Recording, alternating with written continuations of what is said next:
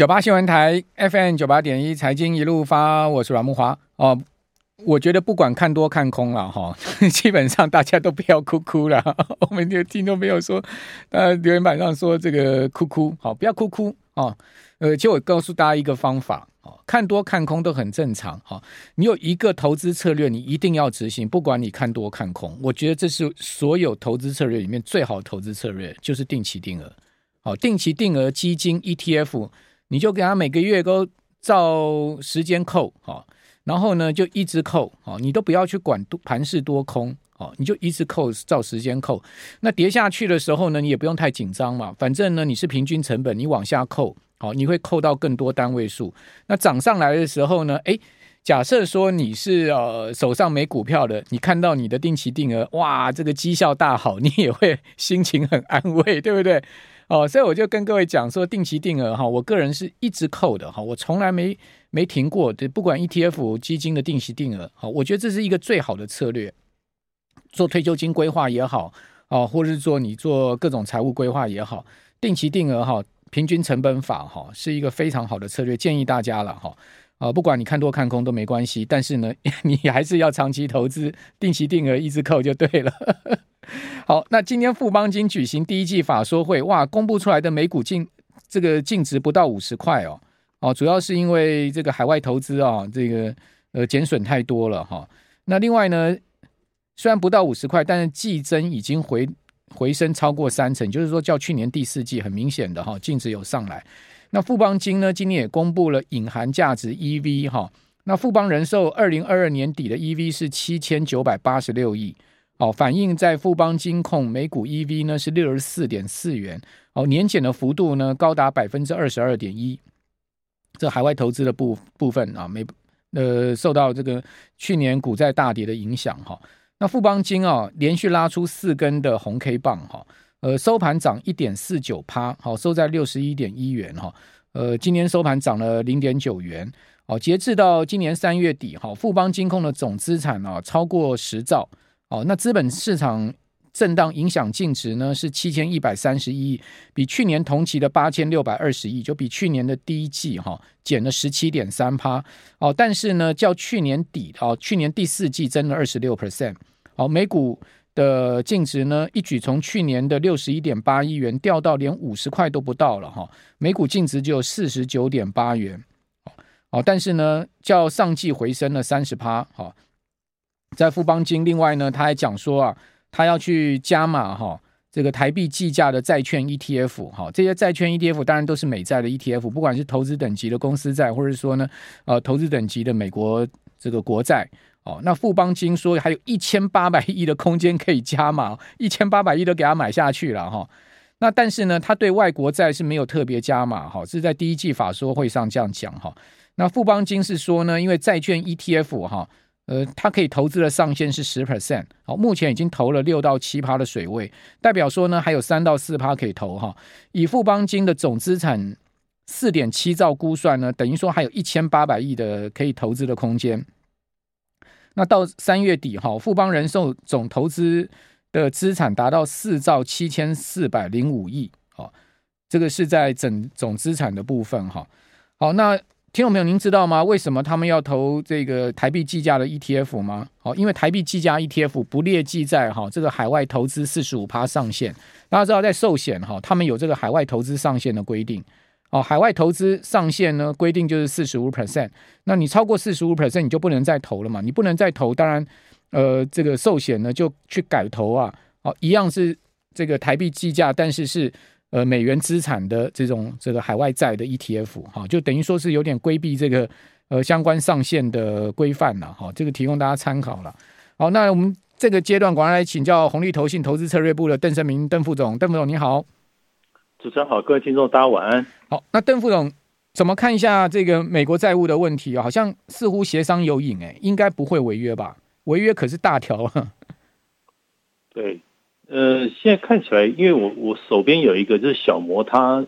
才刚刚做出来，等于就是上礼拜他有去访问他的一些法人客户，那法人客户接近80%左右认为不会违约了，违约的比例好像才 2%， 有大概 79% 认为最终一刻压线会达成短期债务的上限，它不是长期哦，不是长期的 compromise， 是短期，等于就是可能我猜想可能是不是拉了半年或是一年的一个角度，等于是短期把它拉个上限啦，等于就是可能你过了一年你还是要处理这个问题啦，可能不会是一个很 long term 的 commitment。那但是看起来你可以看市场昨天那个反应，好像是把这个东西当一个利多去反应啊。事实上债券市场的反应，股票市场的反应好像呈现一个渤海欢腾的一个情况，似乎是呈现这样的状况。是暂时延到9月，它不见得一定是在这一次把它提高上限的。现在目前他们可能的方案是，因为麦卡锡是说，我给你一兆，我给你一次给你一兆多，这个标准去看，等于就是到明年4月，可能就是拉一年的一个时间啦。那如果说是这样的话，等于就是民主党这边等于是大退让，相对来讲的话，因为他有压力，他怕就是6月1号真的挂掉了，等于就是真的 default 的话，知识体大了。因为现在市场用脚投票都没有人认，市场几乎很少人认为赌美国会 default 嘛。那如果真的 default 的话，那我觉得可能风险资产重新定价啊，因为你市场已经先拉起来，等你在这个地方等。假设这个前提条件不存在，现在没有别的东西去支撑嘛，你变成是因为联准会它现在又不会立刻降息，那你这样你摆明的如果要 default 的话，那你这个直接影响就是风险资产拉起来的风险资产放打出头鸟，相对而言可能受不了，因为明年都要选举，这个美国的朝野两党明年就要选举，所以我觉得他也不会真的让美债真的 default 了。我认为这美债一旦 default 到底会造成什么样的影响？我觉得第一个就是你如果发生像2010几年那个时候的一个状况的话，你可以看那个时候当然是做了一个假动作啦，等于就是比如说穆迪他将美债的一个信评3个A丢掉，或者说他的一个前景调降，那事实上造成的结果反而会让大家去买风险规避资产嘞，他反而进去买美债，也就是大家反而去买美元，然后去买美债，因为怕出事，反而股票市场会遭到池鱼之殃啊。那股票市场反而会遭到抛售，不是债券遭到抛售，因为现在市场是这样，就是比较拥挤的市场现在不是在股票，是在债券。对，债券的一个法人长期持有部位，还有就是基差交易，这个都是过去数年的最高峰。那所以说这个状况的话，到时候如果点燃一个火柴棒的话，那基本上拥挤的一个地方容易掉下来。但是偏偏吊诡的是，市场如果一旦担心跑那个避险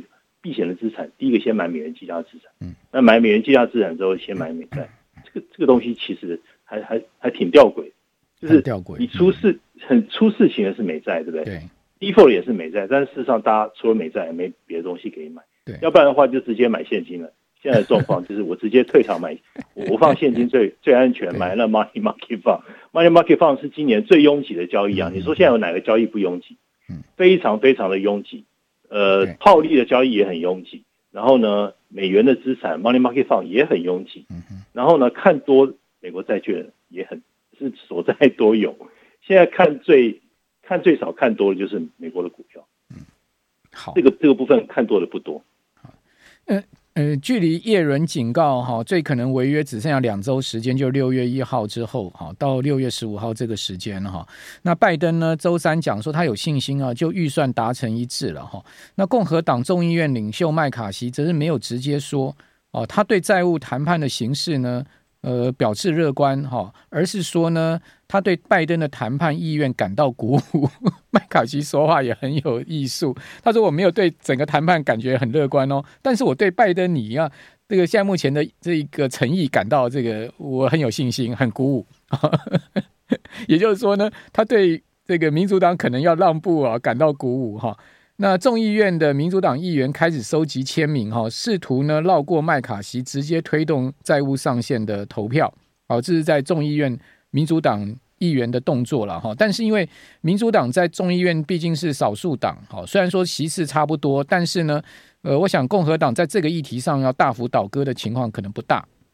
所以还是要两党达成协议的。好，这个当然刚刚副总有讲到说，可能就是说给你一个1兆美金的上限，然后让你呢拖1年的时间，反正呢这就是卡脖子嘛，就一直卡住你，因为明年底要选举嘛，他到时候还可以再刁难你嘛。对，你还保留一个空间啊，可以再斡旋啊。那你一次给你个复数年做什么呢？对谁有利？对啊。好，违约的几率真的不大了，因为一旦违约，那真的是翻天覆地、不可测的大风险哈。那所有的金融资产定价全部都要大乱哈，包括债券市场会不会变成一个大抛售，或者说呢甚至大买，这个没有人可以预估的，所以太可怕的一个状况，我认为应该是不会发生，只不过就是说在这之前都会吊胃口就对了。好，那另外回来，我们等一下谈一下 Target 的财报，我们这边先休息一下，等一下回到节目现场。98新闻台 FM98.1 财经一路发，我是阮慕骅。美股最近其实是在区间稍微偏弱的区间，但台股超强的，对不对？因为台股完全脱离国际股市，尤其是美股的节奏一路往上狂奔了。那这种所谓脱钩的现象呢，跟台币也是有这样明显的走势的差距。台币这次的走势并没有跟上台股，很明显，而且我刚有一开始跟各位报告亚币，重要亚币包括人民币、韩元、日元，基本上都在最近创下了今年的新低，或者说呢接近新低。台币其实本波段也创新低了嘛，我讲的是收盘今年的新低，所以台股呢创新高，台币创新低，这很不匹配的，这中间必定有它的玄机了。好，那我们来看到就是说在美国的零售销售的部分，我觉得呢也是个隐忧，因为美国的 GDP 非常依靠这个零售，靠内需消费，那内需消费呢又非常靠零售，那零售销售最新公布出来的数据并不好，美国4月的零售销售月比增幅是 0.4%， 市场原先估是增幅 0.8%，那3月呢是由-1%修正到负的 0.7%， 虽然说是不如市场预期，但是是1月来首次这个月比销售是转正的一个情况，转成正数，但是年比是衰退 1.6% 了。那 Target 继Home Depot 公布出来财报同样不好，Target 是说物价上涨还有利率上升限制了这个美国家庭预算，而且消费者正在减少非必需品的消费，非必需品，那而且但是呢，这资金呢消费动力转到必需品。那他给第二季的指引继续低迷，营收呢预估会呈个位数的下降。那第一季他给的同店销售持平去年，低于市场预估是 0.2% 的增长。那去年第四季的增长幅度是 0.7%， 那实体同店年比增长了 0.7%，那网络消费呢同店衰退了 3.4%， 他可以是说消费者这很明显在减少非必需消费品，但是呢食品饮料这些必须消费的情况是非常强劲，也就是说消费者很明显就不买那些奢侈品了，或者说呢就这个行有余力再买了。那第一季的他给的净利年比下滑 5% 到 9.5 亿美金同时呢他也公布出来去年2022年的库存损失是7亿，再加上他的商品被偷窃的损失总共是12亿的净利的消失一年被偷掉5亿的商品呢，你看到美国的治安有多败坏他可以一年窃盗就损失5亿美金了，太恐怖了这个是他公布出来的数字那它美股的第二季的收益预估是 1.3 到 1.7 美金比市场预估的均值 1.93 来的差。那今天晚上是沃尔玛还有呢包括像是梅西百货还有这个 Northstone 这些都要在后面公布。那 Northstone 就是标准的这个高档消费了沃尔玛就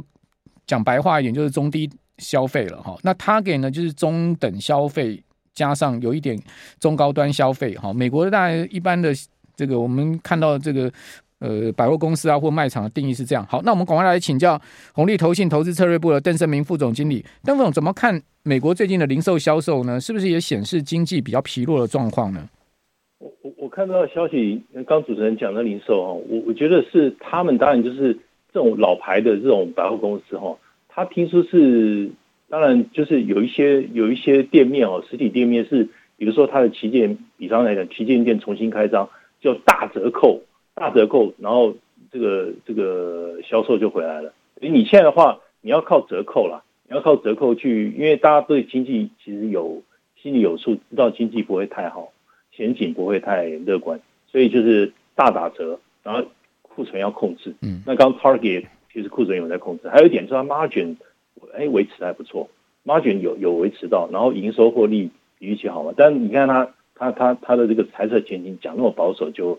价格还往上走，就代表它 margin 顾得好， margin 顾得好的话，其实基本上就还 OK 啦，等于就是你就是一个有品质，就是你品质还不错的一个投资标的，所以可能它股价当下是反应是不错的，但我觉得一家一家来看，如果说晚上沃尔玛它的一个情况类似这样的状况的话，也是一样，也是保守预估，就股价还是上涨，那我觉得是不是代表就是市场它的一个风险胃纳变得比较乐观一些？相对而言，就是等于这种有品质的一个标的，它愿意逢低去做，或者说愿意认同它目前这个时间点来讲，因为你可以看，就是今年年初至现在，那个防御型的一个股票 value base 的股票，相对而言还是比，虽然最近其实输给成长股输很多了，但是年初到现在好像还是险胜，等于就是市场这个部分好像还没有完全判别谁胜谁负，但是最近成长股真的是反弹太快了，对啊，速度非常非常的，什么 AMD 啊，那个，可见它真的